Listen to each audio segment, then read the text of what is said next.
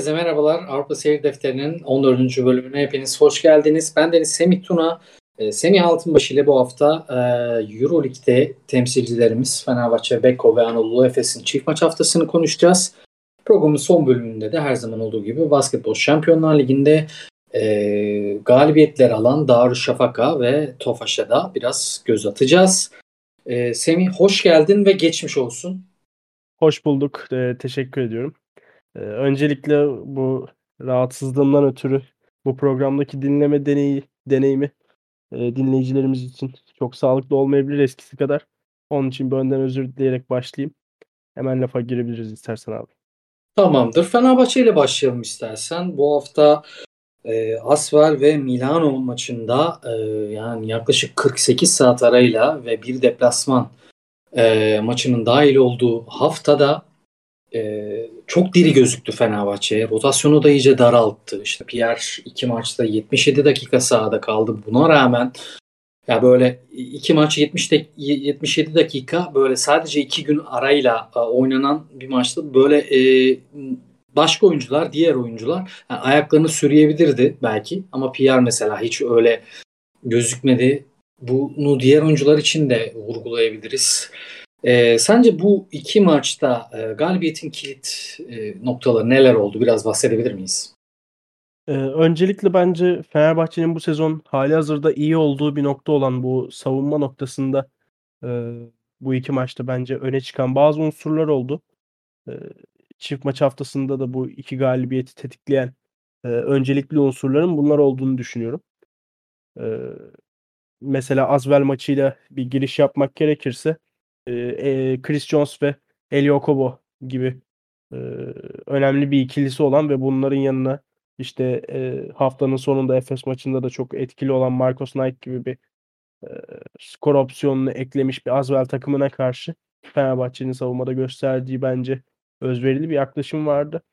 E, burada da işte Pierre Henry, Şehmus Sezer e, ve Pierre gibi 3 ismin e, maç başlangıcında yaptıkları topa baskı, işte pas istasyonlarındaki sezgileri vesaire çok değerliydi.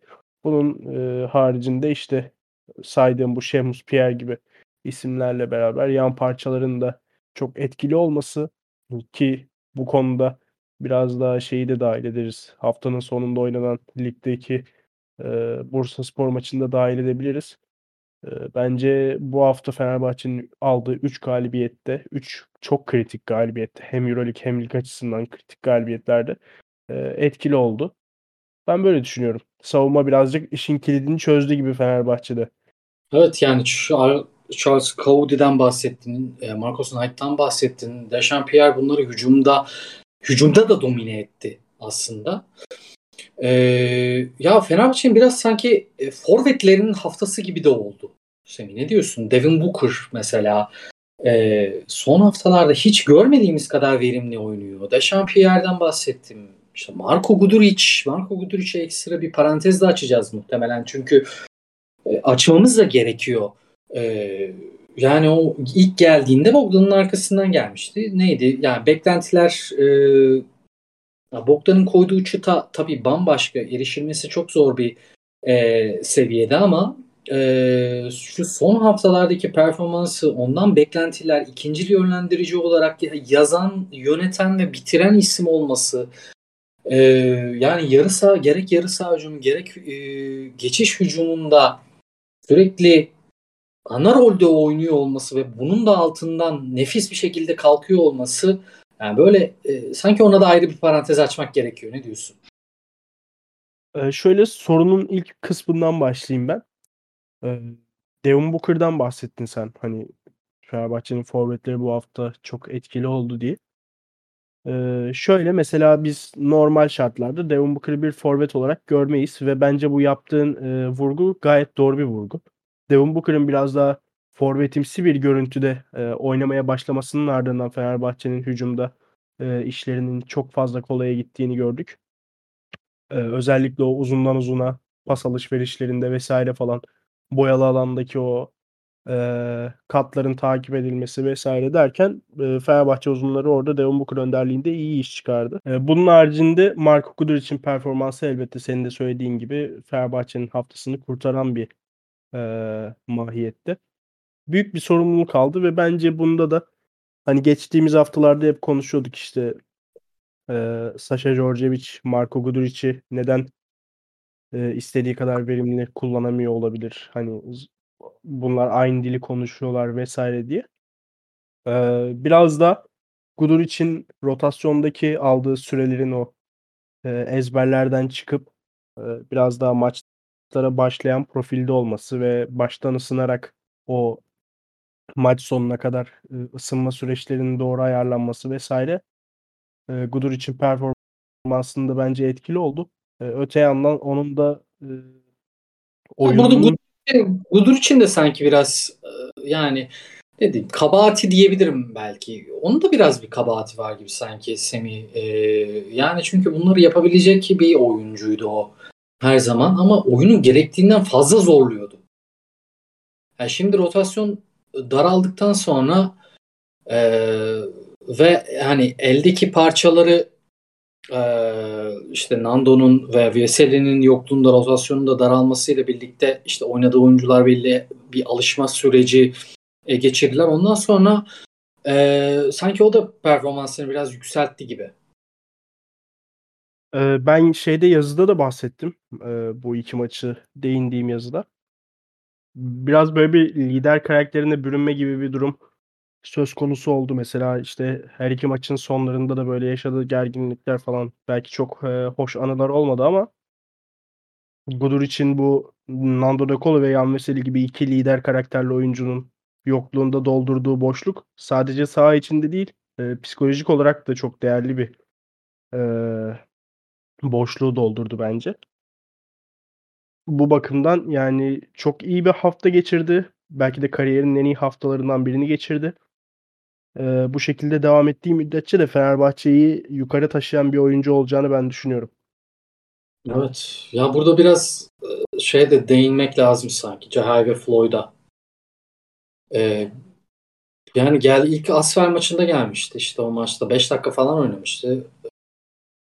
Eee, Yan Veseli'nin sakatlığından sonra süreleri biraz daha arttı ama bu haftaya kadar, eee, ya, pek de bir şey gösterememişti ama bu, ııı, 2 maçta da, eee, çok büyük X faktör oldu. Bilhassa Milano maçının son çeyreğinde yapılan savunma onun önderliğinde gerçekleşti. Eee, böyle kısaların üzerinde kalabiliyor, boyalı alanı kapatabiliyor, yardım rotasyonlarını doğru zamanda yapabiliyor. Ya, bunları tabii ki istikrarlı, ııı, bir şekilde yapmış olsa, yani, hep üst seviyede olurdu ama, eee, bu 2 maçta, ya, Fenerbahçe'nin ondan beklentisini hayli hayli karşıladı gibi de geliyor bana. Eee, kesinlikle haklısın. Bu, eee, katkılar bakımından, yan parçaların katkısı bakımından Floyd'la beraber İsmet Akpınar'ı da bence dâhil edebiliriz. Eee, Kesinlikle. öncelikle, eee, Floyd kısmından başlamak gerekirse yani, Fenerbahçe için biraz şey gibiydi Floyd transferi. Eee, hangi yaraya merhem olacağını tam olarak, eee, bilmediğimiz bir hamle gibiydi. Eee hani, İsrail'deki döneminden, işte, ondan önce Yunanistan'daki döneminden vs. eee, daha sonrasında, işte, Panathinaikos'a geldi falan. İzlediğimiz, tanıdığımız bir oyuncuydu ama hani, Fenerbahçe gibi, eee, bütçesi doğrultusunda ihtiyaçları da, eee, acil ve büyük olan bir takımda nasıl reaksiyon vereceği noktasında hiçbir fikrimiz yoktu. Bu hafta özelinde söyleyebilirim ki verdiği reaksiyonla, eee, Fenerbahçe taraftarlarını tatmin etmiştir. Eee, işte, o topsuz oyundaki hareketliliği yarı sahada, eee, geçiş hücumlarında çok hızlı bir oyuncu olması eee, dirsek bölgelerinde, işte, topla buluşup, eee, o katları takip etti falan demiştik Fenerbahçe uzunları. O noktada, eee, iyi bir görüntü çizdi Floyd tabii onlarla beraber. Öte yandan, işte, Marko Guduric'in bu lider karakter, eee, vurgusunu yapmıştık. Hani, Guduric'in arkadaşlarını beslediği bir ortamda Floyd da bundan nasibini aldı ve çok da spektaküler, eee, bazı anlar yaşadı, eee, bu 2 maç çerçevesinde. Ben verimli buldum performansını Floyd'un. Eee Belki evet. Belli sınırlarda kalacaktır performansı ama, eee, bu sınırlarda yeter. kaldığı müddetçe de bence aynen öyle. Aynen bu yeter zaten. Ya şimdi, eee, Milano maçına, eee, tekrar dönecek olursam yani son 3 maçta rakiplerini 60 sayının altında tutan bir takım vardı. Böyle, eee, çok sete sete bırakan, eee, bir takımdı. Biz hep Fenerbahçe'nin tempoyu yükselttikten sonra ne kadar verimli olabileceğini, eee, söylüyorduk ama bu maçta tam karşıtı tezahür etti sanki. Yani ilk 15 dakikada yani 20 belki periyodun sonunda o Milano'ya verilen seriden dolayı söylenemeyebilir. 10, 10 hadi 10, 15-17 dakika olsun. Ee, ben yarı sahada o ilk 15 dakikadaki Fenerbahçe kadar ve Milano savunmasına karşın böylesine verimli bir takım her, ya uzun zamandır izlememiştim galiba. Belki de bir e, ilk maçtaki e, ilk maçın bitme stili ilk yarıda yaşananları hocanın da dediği gibi ayrı bir motivasyon oldu ve burada şeyi de gözetmek istiyorum ben. Pierre Henry'nin çok erken iki faul alıp sadece ilk yarıda 4 dakika oynamış olması da aslında Fenerbahçe adına bu yarı saha hücumunda biraz e, yararlı okunabilir. Kesinlikle evet. katılırım ben buna. İşte hücum kısmında Şehmuz, Şehmuz'un bıraktığı yerden İsmet. Hani bunlar hem hücum oyunun iki tarafında da katkı verdiler. İşte Gudur için önderliğinde. Boya sen boyalı alandaki pas trafiğinden bahsediyordun sürekli. İşte Booker'dan bahsettik. Yani e, şimdi CSK maçın vardı Booker'ın hatırlıyorsun. Euroleague kariyer asist rekorunu kurdu. 6 asist yapmıştı. İlk çeyrekten hatta 4 asist yapmıştı hatırlıyorsun. Oradaki kullanımıyla şu anki kullanımı çok değişti. Çok değişti. daha fazla üçlükleri açıyor. Çok, açılıyor. Çok daha fazla takıma spacing sağlayabiliyor. Bu üçlükleri atabilen bir oyuncuydu zaten ve kendini çok verimli bir e, profile evirdi ki bence bu da takdiri hak ediyor. Çünkü e, grupta da konuşmuştuk seninle. İşte Devin Booker'ın e, transferinin e, sezon başında e, manasızlığı e, konusunda kamuoyunda bir konsensus vardı diye e, söylemiştim ama ama hani aslında bu kadar da gömülecek bir oyuncu olmadığını evet takımın potansiyelini maksimize edemeyecek belki ama yani tamamen sahada olduğunda da zarar yazacak bir oyuncu e, değil gözüyle bakıyordum. Şu an benim de beklentilerimin ar, a, e, üst, üstüne çıktı Semih oyunuyla. Yani çünkü oyunla evirdi abi. Ee, şöyle yapabiliriz o benzetmeyi aslında. Şey dedin ya Ceska maçıyla işte bu hafta arasındaki farka bir Booker'ın oyununda bakalım diye.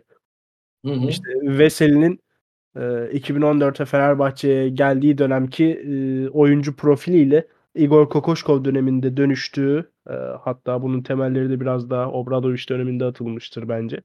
Hı hı. E, o dönemde dönüştüğü oyuncu profiliyle biraz benzer e, bu hafta oynadığı oyun. Özellikle Bursa maçında falan da benim çok gözüme çarptı. Yani Booker sahada çok fazla topla oynamaya başladı. Topla çok fazla hareket etmeye başladı. Ee, bir ara hatırlarsın. İşte bu ilk Milano maçında o e, tarihi farkın yendiği maçta falan böyle işte Booker post-up'larına ne kadar ma- e, muhtaç kalındığından falan bahsediyorduk. Evet. E, Djordjevic bunu tamamen dönüştürmüş gibi duruyor ve bence gayet de olumlu bir hamle olmuş bu. Evet.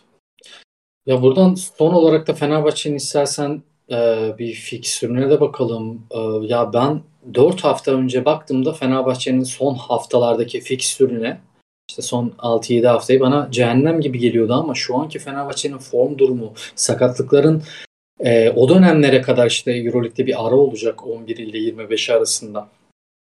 E, o dönemde sakatlıkların sakatların tekrar takıma dönme ihtimali derken aslında e, çok da güzel bir fikstür gibi de geliyor. Yarın Real maçından bahsedebiliriz aslında. Yarın Fenerbahçe Real Madrid'e karşı sahaya çıkacak. Senin beklentin ne Real Madrid'e karşı yine muhtemelen işte şey okun e, şeyin Yan Veseli'nin Nando De Colo'nun oynamayacağı bir maç olacak.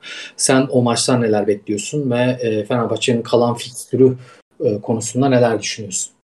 Ya şöyle hali hazırda Real Madrid e, İspanya Ligi'ndeki son 3 e, maçını kaybetmiş durumda.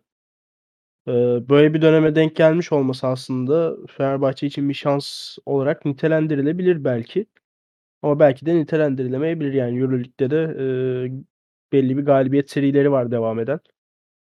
Eee, 2 farklı organizasyon. Eee, o sebeple biraz ya, bu noktada biraz kâhinlik olur, eee, maç önünde. Şöyle olur, böyle olur demek ama Fenerbahçe'nin hiç değilse geçen hafta gösterdiği o reaksiyonla ve, işte, Nando'yla Yan Veseli'nin yokluğunda belki biraz şey, böyle, şanslarına da geldi birçok maçın ertelenmesi falan ama, eee, verdikleri o reaksiyonun sağlamlığıyla ben hiç Real Madrid'in karşısında şansları yok gibi bir, eee, çıkarımda bulunamıyorum. Eee, ki salonun da muhtemelen dolu olabileceğini, bu Evet. bazı çağrılar yapıldığını vs. falan göz önünde bulunduracak olursak iyi bir atmosfer olabilir orada. Her ne kadar ben, eee, Ülker'in atmosferini çok beğenmeyen bir tarafta olsam da, eee, iyi bir, baskıcı bir atmosfer yaratılabilirse, eee, Real Madrid'i zorlayabilecek bir noktaya gelebilir Fenerbahçe ama şimdi çok güçlü bir uzun rotasyonla sahip olduklarından da bahsetmek lazım yani benim şu an rotasyona baktıkça moralim bozuldu. Evet abi. Yani sadece uzun rotasyon da değil ki. Adam hani ha boş 12 oyuncu yok. 12 oyuncunun arasında boş adam yok ya. Yok yani yok. Kim oynamasa elbet e, yerini başka aynı kalitede olmasa da belki bir tık kalite aşağıda ki e, seviyede bir oyuncuyla doldurabiliyorlar. Yani yarın yenilgi yazması yani kağıt üzerinde işte Obral e, şey Djordjevic bu maça yenilgi yazabilir belki. Ya bu da hiç suçlanacak bir şey de olmaz hani karşında önemli bir seriyle gelen işte geçen hafta biliyorsunuz Zenit maçında da eksikleri vardı Real Madrid'in. Yani pek de zorlanmadan kazandılar. Ya şöyle bence Fenerbahçe'nin hedef maçı Real Madrid değil yani hani. Aynen, aynen. Eee, galibiyet ballı kaymak olacak o, o Evet, evet, evet. Oraya gelecektim tam. Yani kazanım olur. Çok seviniriz. Hani playoff yarışında çok değerli bir galibiyet elde etmiş olur ama hedef maç bu değil yani. Biraz daha böyle süpürülecek maçları, eee, hafif de zorlayabilecek, eee, orta sıra takımlarına karşı maçları kazanmak, eee, çok daha kıymetlidir mesela Real Madrid'i yenmekten bence bence. Hı. Eee, ama tabii ki de alınacak bir galibiyete neden hayır diyelim yani. Aynen. Ya burada eee Djordjevic de taraftarın da arasının gün geçtikçe eee, iyileştiğine de şahitlik ediyoruz. Geçen Milano maçının basın toplantısındaki açıklamaları işte ben buraya geldiğimde ilk görevimi evet ben bu kadroyu kurmadım ama ben e, sizin koçunuz olmak istiyorum. Kendim ilk görev olarak bunu kendime adadım şeklinde bir açıklaması vardı. Bu hem taraftarın inanılmaz hoşuna gitti. İşte biz e, çevirmiştik o e, röportajı da yanılmıyorsam İtalyan İtalyanca da vermiş olabilir onu ben e, tam takip edememiştim orayı. Bayağı iyi toplantıydı ama ya. Evet çok iyi bir toplantıydı ee, ve yani taraftarın tepkisini de e, birinci elden gözlemleyebildik. E, taraftarla da arası oldukça ısındı ve oyuncularla da bu şekilde olmalı ki sahaya kimi atarsa atsın. İşte belki hani Asfer maçında Netecan ve Melih'in girdiği bir bölümde Asfer'in yakaladığı bir seri vardı. Onun dışında işte onları 3 dakika 4 dakika birlikte oynadığını düşünsek geri kalan 80 dakikanın 76'sında orada şey Djordjevic'in e, isteklerinin tamamen parkeye yansıdığı e, bölümler gördük.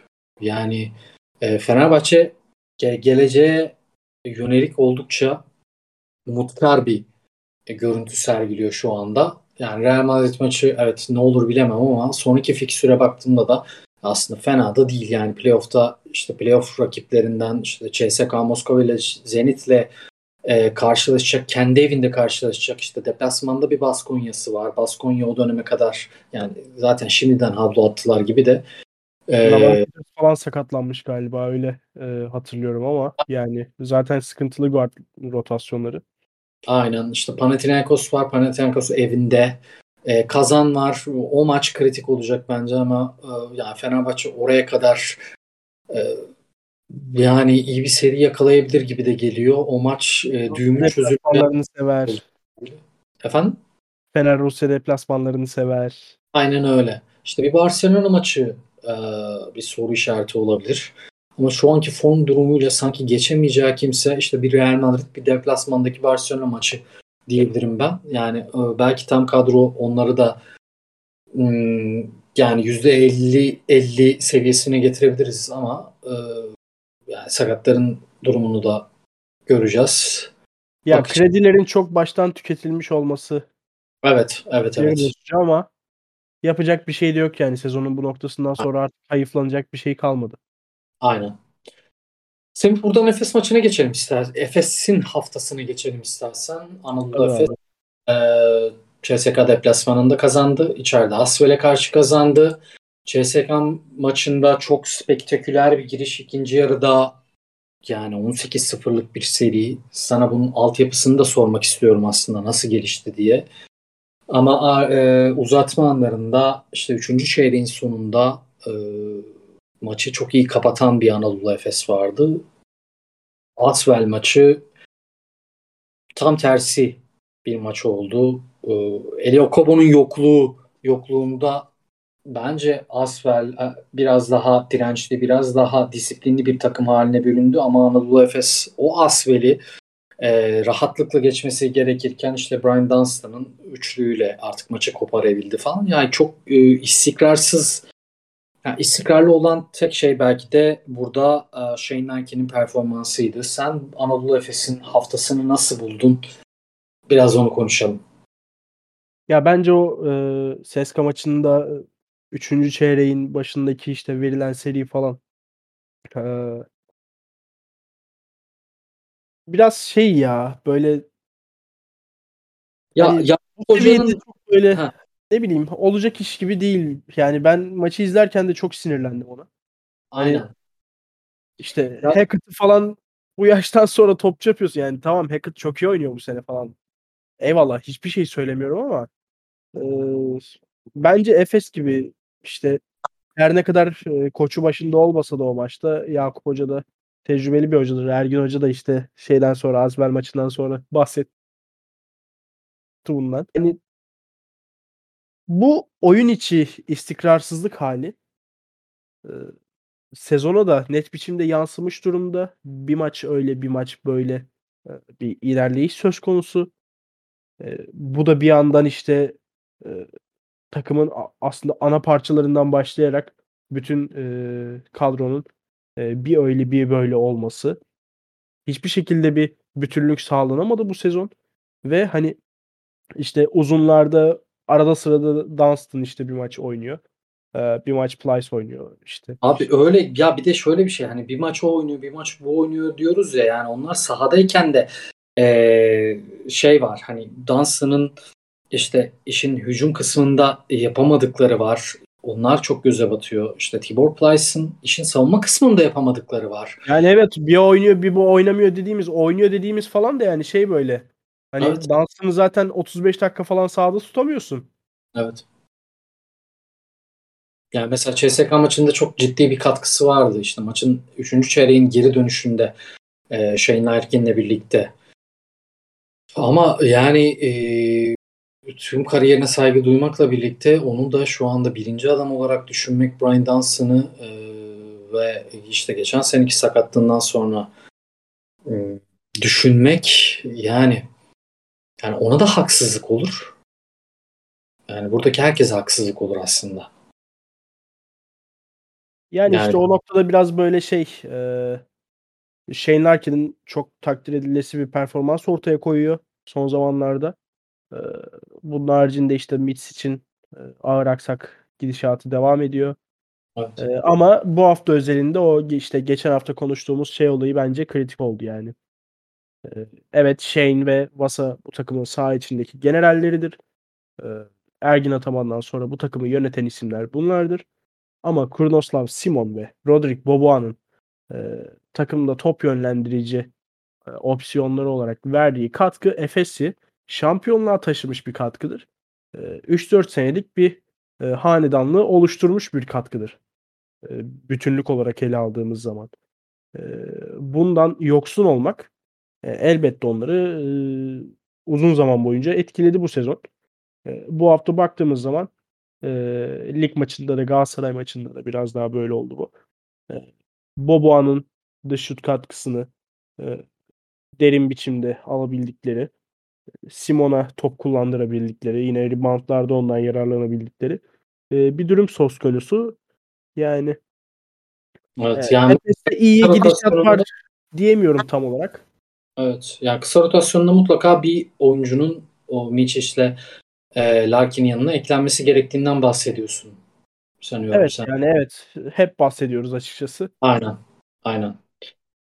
Yani işte pivotlardan bahsettik. Ee, yani sahada 5 adam var sonuçta. Bir oyuncunun e, defosu bu kadar yüksek olduğunda onu e, absorbe etmek için diğer oyuncuların daha fazla iş yapması, daha fazla katkı vermesi gerekiyor. Bu konuda işte üçüncü adamı koyma konusunda hatta bazen ikinci adamı koyma konusunda Anadolu Efes problemler yaşıyor. Anadolu e, şeyde basın toplantısında Ergin Hoca da buna e, bu konu hakkında bir soru geldi.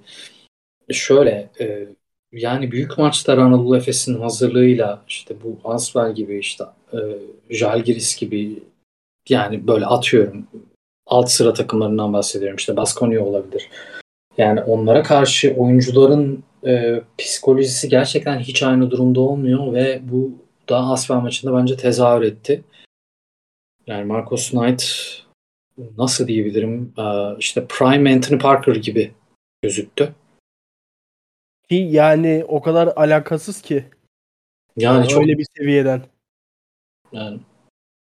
Ve e, şey mesela bu arada şeyi soracağım ben. Ee, Filip Petrushev'i en son etiyle, siniriyle, kanıyla, canıyla e, yürüyen bir insan olarak canlı bir kişilik olarak en son ne zaman gördüğümü unuttum ben.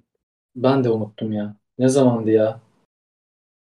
3-4 dakika oynuyordu bir maçta. Hoca onu haşladı. Barcelona olabilir mi ya? Olabilir.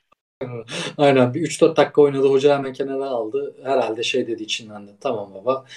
E, buraya kadarmış. Teşekkür ederiz.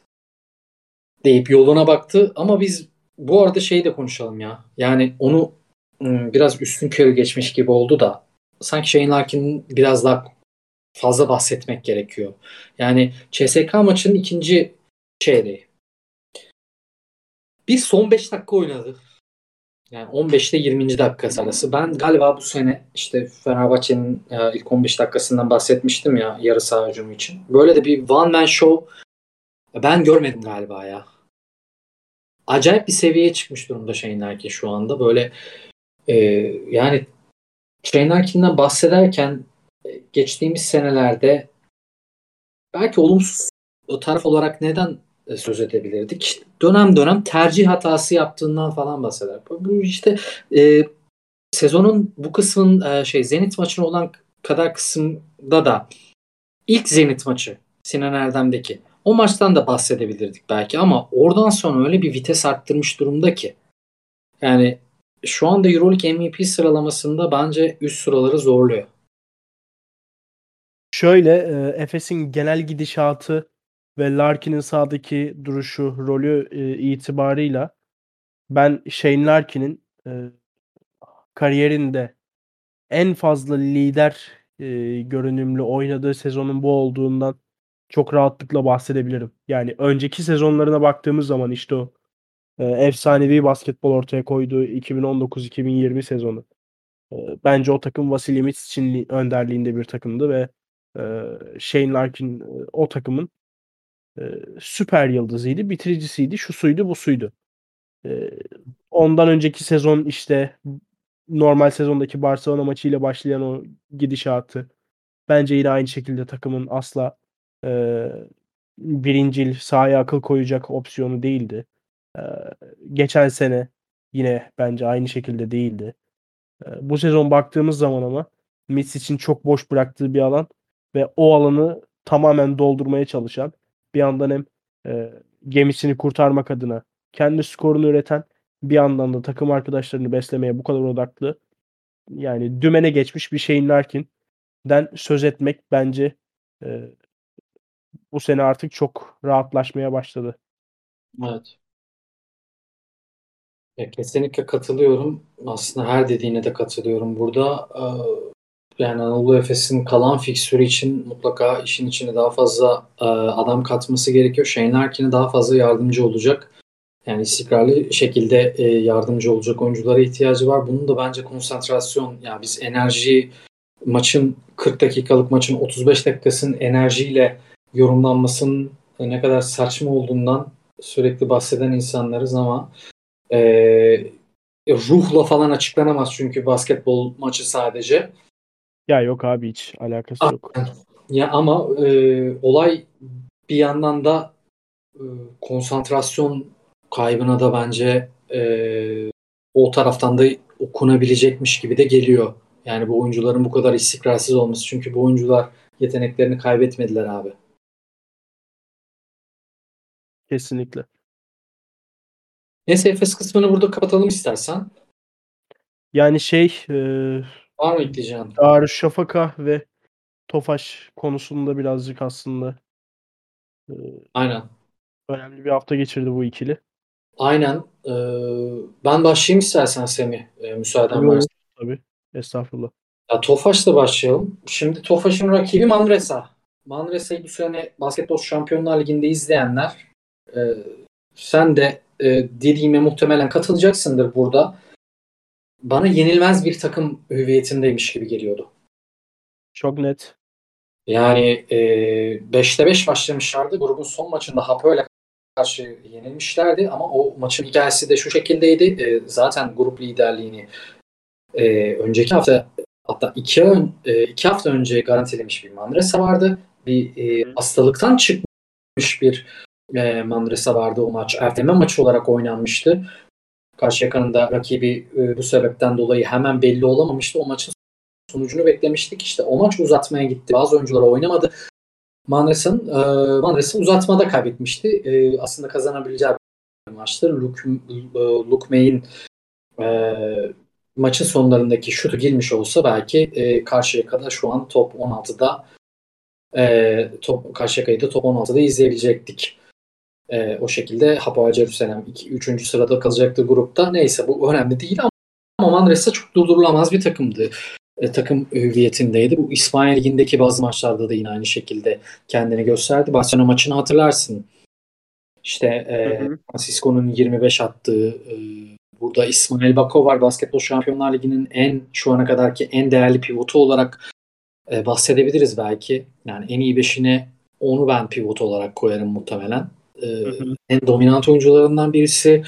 E, bu maçta şey oynamadı, Moneke oynamadı. E, o evet onun eksikliği e, e, önemliydi. Tamam, önemliydi. Ama abi e, onun yerine e, Luke May sahaya çıktı. Luke May e, yani açıkçası savun e, hücum kısmında Tomislav Zubcic'i dağıttı diyebilirim. E, bir daha kariyerinde bu tarz bir maç oynayabilir mi? Ondan da hiç emin değilim. 31 sayı 7 reboundla oynadı. E, yani işi bitirdi gerçekten. Burada Monaco'nun eksikliğinden bahsettim ben. Bu, tabii Tofaş'ta da bir Paco Cruz eksikliği vardı. E, önem açısından Tofaş'ın e, daha büyük bir kayıp yaşadığını söyleyebiliriz. Net ya bu, yani Cruz'suz bu maçı almak bence büyük olay. Büyük olay. Yani bir de Manresa'nın ne kadar otomatik bir takım olduğunu düşünürsen ki yani bu maçta o şekilde gözükmediler belki. Ee, ama yani e, sezon başından bu yana gelen alışkanlıklarını da bazı alışkanlıklarını da sürdürdüler. Bu da Berk'in e, işin içine herkesi çekmeye çalışması benim çok dikkatimi çekti. Musin'in oyuna girdikten sonra bir savunma katkısı dikkatimi çekti. Çünkü e, Jeremy Simmons'ın oyunda kaldığı dönemlerde haliyle İsmail Bako ile birlikte eşleşiyorlar. İsmail Bako'nun net bir dominantlığı vardı orada. E, bilhassa işin hücum reboundu kısmında. E, dakika 15'te 12 hücum reboundu yapmışlardı ve Manresa o döneme kadar daha fazla hücum e, etme imkanı bulmuştu Tofaş'tan. E, ya biz çok boş üçlük verdik onlara. Ama yani Basketbol Şampiyonlar Ligi'ndeki 32 takım arasında 29. sıradaydı Manresa. E, 3 sayı yüzdesinde. E, biz çok e, net bir şekilde başladık işin hücum kısmında. Berk'in önderliğinde. E, Tomislav Zubcic evet belki savunmada savunmada çok ciddi belki değil savunmada çok ciddi bir eksi yazsa da onun post saplarından e, onun yüzü dönük oyunlarından e, pek tercih etmeyebilirsiniz belki ama post saplarını orada da çok e, önemli hasar verdi diyebilirim Manres'e. Sürekli e, kontrolü elimizde tutmayı ya baş... Geçen haftaki e, Darüşşafaka maçında Daçka maçında da Zupic'in sırtı dönüklerine kalınan anlar falan olmuştu yani. Biraz Tofaş buna evet. e, ben bir var. Evet. E, haklısın. Ya üçüncü çeyrekle birlikte Manresa e, şeyde tam sahada double team getirmeye başladı bizim guardlarımıza. Ya bizim guardlarımız orada maalesef çok iyi iş çıkaramadılar. E, yani onlar da öne geçecek kadar verimliydi açıkçası. E, iş Manresa tarafına doğru kayıyordu ama son çeyrekte bir isim var ki sahneye çıkan maçı aldı diyebilirim. Yani son çeyrekteki performansıyla maçı aldı. Bu da Tyler Ennis. Yani abi her şey yaptı son çeyrek Tyler Ennis. 12 sayıyla bitirdi. Penetre'den basket faul çıkardı. Step back üçlüğü var. Orta mesafesi var. İşte gözyaşı damlası var. Her şeyi yaptı. Ee, çok kritik, çok e, önemli bir galibiyet getirdi.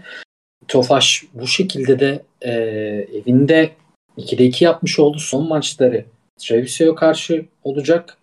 Yani onu da alırlarsa 3'te 3 deplasmanda bir galibiyet çalınması demek bence Tofaş'ın Final Eight'e kalması demek. Aynen öyle. Şimdi Mares'e demişken e, Daçka da bu hafta Mares'a ile oynayacak ama Daçka tabii deplasmanda oynayacak. Evet. Ee, yani o maça da bakalım istersen yani. Aslında bu haftaki e, maçı konuşalım biraz. Daçka'nın bir de tabii geçen hafta e, bir Treviso galibiyeti söz konusu. Evet. Yani Treviso maçını konuşalım e, demek istedim ben de Semih. E, ya Treviso aslında zor şartlar e, sonrasında geldi buraya. İşte hastalık e, yaşayan oyuncuları vardı, sakatlık yaşayan oyuncuları var ki Henry Sims'ten bir süredir yararlanamıyorlar ve Tofaş maçında da Henry Sims oynamayacakmış İtalyan basından gördüm ben de. E, bu da Tofaş'ın galibiyet şansını arttıran etmenlerden birisi diye düşünüyorum.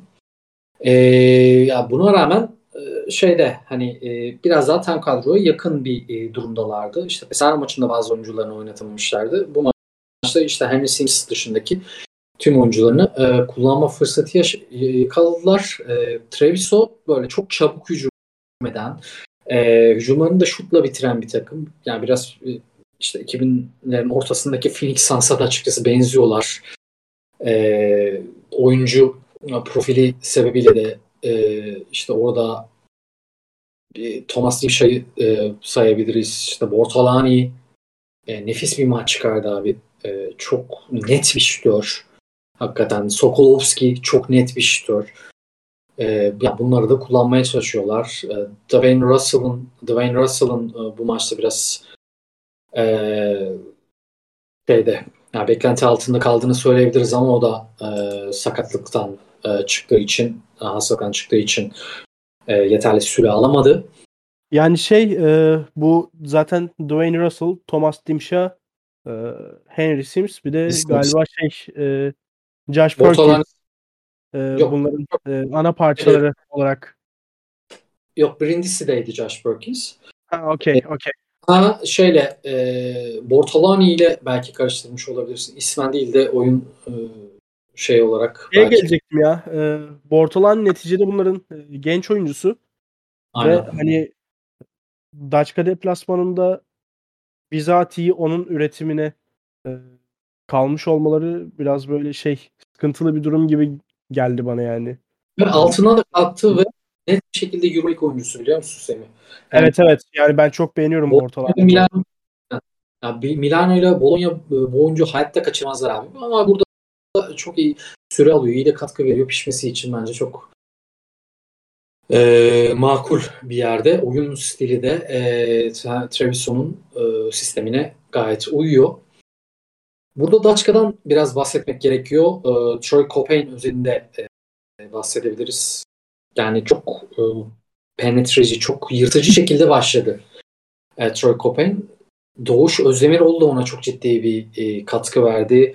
Yani oyunun her tarafındaydı Doğuş'ta. Rebound asist, top çalma her zaman bildiğin gibi e, yani üzerine ne yükleniyorsa e, onun hakkını vererek e, yapıyor ama Troy Copain'in burada Selçuk Hoca'nın röportajında da bahsettiği gibi abi savunma konusunda maalesef bazen uyuyor. Yani şöyle Troy Copain orada var ama orada yok gibi. Tam Selçuk Hoca'nın röportajından girecektim ben de sizin yaptığınız röportajdan. Ama ben biraz daha olumlu bir yerinden girecektim. Yani şey işte e, Euroleague potansiyeli olduğunu falan söylemişti. Evet. Abi öyle. Yani yetenek seti olarak bence öyle. Ama abi yani e, savunma konusunda maalesef. Tabii tabii. tabii. Aynen. Yani e, şimdi şöyle Troy Copain'i hoca e, hoca Copain'in savunmasından rahatsız oldu.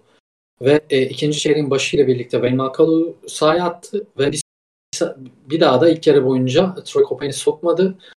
Ve e, Wayne McCullough evet bir yetenek farkı var ama e, yani daha takım gibi gözüktüğü için Darüşşafaka öne fırladı bu sü- süreçte de. Abi Doğuş'la evet. Makkalo aynı anda sahada olduğu zaman Daçka'nın e, savunması, geçiş temposu, şusu busu falan bayağı üst düzeye çıkıyor yani. Evet. Yani bu, bu ikinci çeyreğin sonundaki e, yani ortalarından itibaren başlayan bir seri vardı Darüşşafaka'da. Ya bu seri ikinci yarıda da bu savunma katkısı ikinci yarıya da sirayet etmiş olacak ki e, çok iştahlı başladı Darüşşafaka. İşte iki buçuk dakikada gelen bir 11-0'lık seri var. E, ama işte bu da maalesef uzun sürmedi. Böyle fark 15 dolaylarına çıktığında işte Troy Copain'in maalesef birebir de topun karşısında kalamaması bizi bir değil iki adam eksiltiyor. Çünkü Troy'un adamı da e, adamına yardıma giden oyuncunu da düşündüğünde e, maalesef böyle 4'e 3 hücum etmiş gibi oluyorlar. Burada bir şeyle matchup zonuna geri döndüler. E, yani da, Darüşşafaka'nın aslında üçlük yüzdesini düşününce bayağı bir takımda bunu yapıyor. İşte Holon'u hatırlarsın. Holon da bunu yapmıştı. E, Tofaş'ı hatırlıyorsun. Tofaş da bunu yapmıştı. E, ya maçın sonlarında ama Doğuş dedi ki baba yok e, ben bu maçı vermeyeceğim. Bu maçı e, biz galibiyeti, ilk galibiyetimizi alacağız dedi. Son çeyrekte o matchup zonunu ortadan sürekli delerek sarhoş etti Treviso savunmasını. E, Troy Copain de e, yani hücumda zaten iyi bir maç çıkarıyordu. E, daha da bir üst kademeye çıktı. Bu sefer savunmayı da biraz düzeltince en azından ortalama bir seviyeye çekince e, Darüşşafaka maçı kazanmış oldu. Çok kıymetli, çok değerli bir galibiyet. Yani e, şu anda o grubun e, Manresa'nın bir maçı eksik. Ama grupta galibiyet alan iki takım var. İkisi de Türk takımı olması e, ayrı bir sevinç kaynağı bizim için de. Ya bu Doğuş'la Berk meselesini geçen haftaki programda da konuştuk ama gerçekten çok iyi sezon geçiriyorlar ya. Evet. Ya senin Doğuş e, Özlemlioğlu yazında çok iyiydi. Ee, biz üzerinde konuşmuştuk. Mutlaka bunu en yakın zamanda Berk Uğurlu için de yapmamız gerekiyor. Zevkle. Yani bu o şeyde yani Türk basketbolunun e, böyle orta direk adamlara ihtiyacı var. E, yani çizgilerini hiç bozmadan sadece yukarıya doğru giderek e, hareket etmelerine o kadar çok ihtiyaçlarımız var ki yani bir Avrupa maçında e, Türk oyuncularının başrollerde yer almasından e, yani duyulan keyif e, yani anlatılması zor diyebilirim ya. Kesinlikle.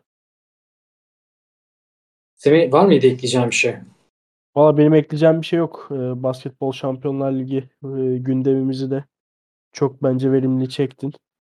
E, Teşekkür ederim. Senin de ağzına sağlık. Ağzına sağlık abi. Tekrardan geçmiş olsun. Ee, Çok teşekkür ederim. O zaman burada bitirelim. Hoşça Yoksa Seyir Defteri'nin 14. bölümünün sonuna geldik. Ee, hoşçakalın.